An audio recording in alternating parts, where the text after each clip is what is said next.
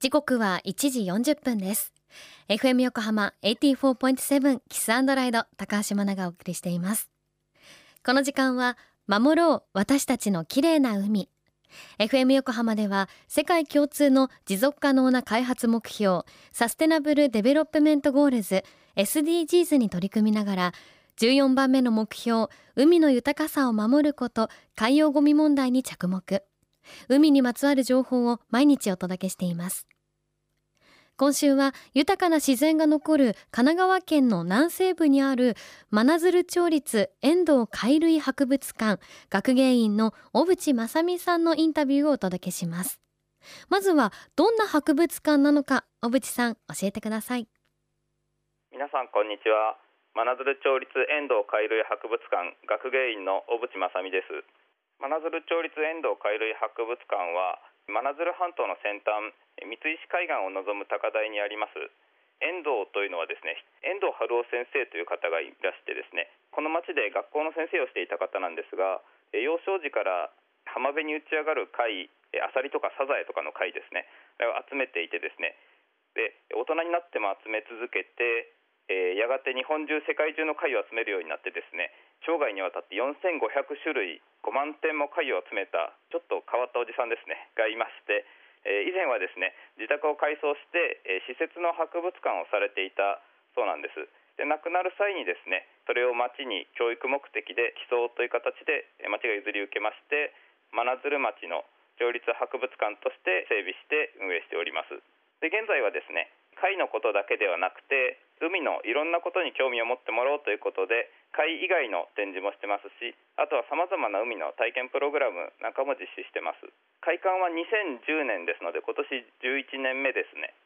館内にはですね貝の標本が常時1200種類1万5000点くらい展示してます。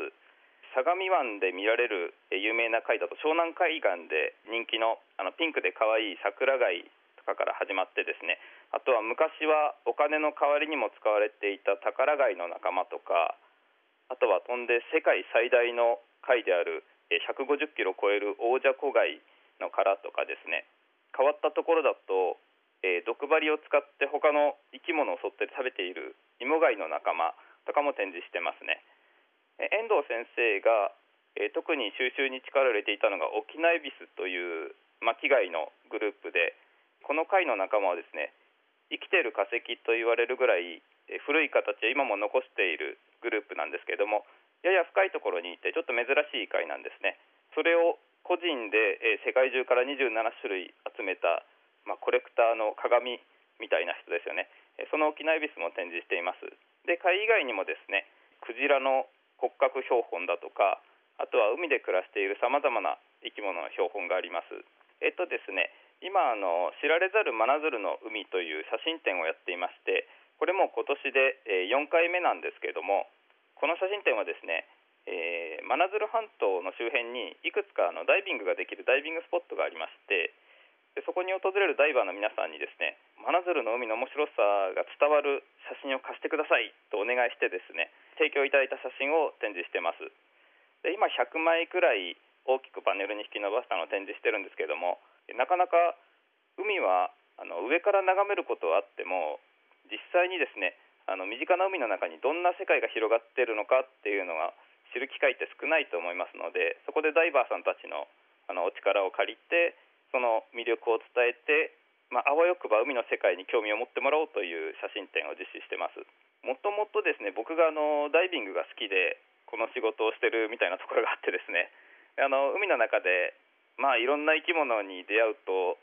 楽しいというか驚きがあるんですね。でそれを共有できたらというのでやっぱり写真というのはパッと見てあの伝わるツールですので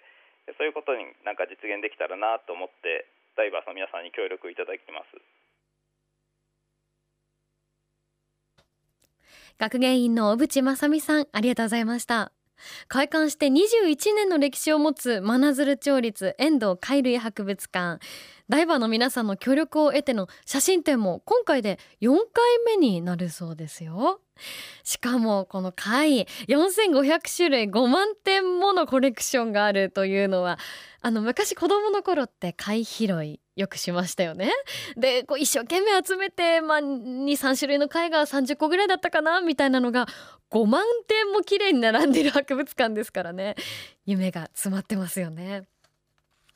さあ今日の小渕さんのお話をはじめ詳しくは FM 横浜特設サイト海を守ろうをぜひチェックしてみてください。FM 横浜では海岸に流れ着いたゴミなどを回収し海をきれいにしていくために神奈川守ろう私たちのきれいな海実行委員会として県内の湘南ビーチ FM レディオ湘南 FM 湘南ナパサ FM 小田原のコミュニティ FM 各局その他県内のさまざまなメディア団体のご協力を得ながら活動しています。また日本財団の海と日本プロジェクトの推進パートナーでもあります。FM 横浜守ろう私たちの綺麗な海チェンジフォーザブルー。明日は神奈川県の天然記念物にもなっているイソギンチャクについて伺います。お楽しみに。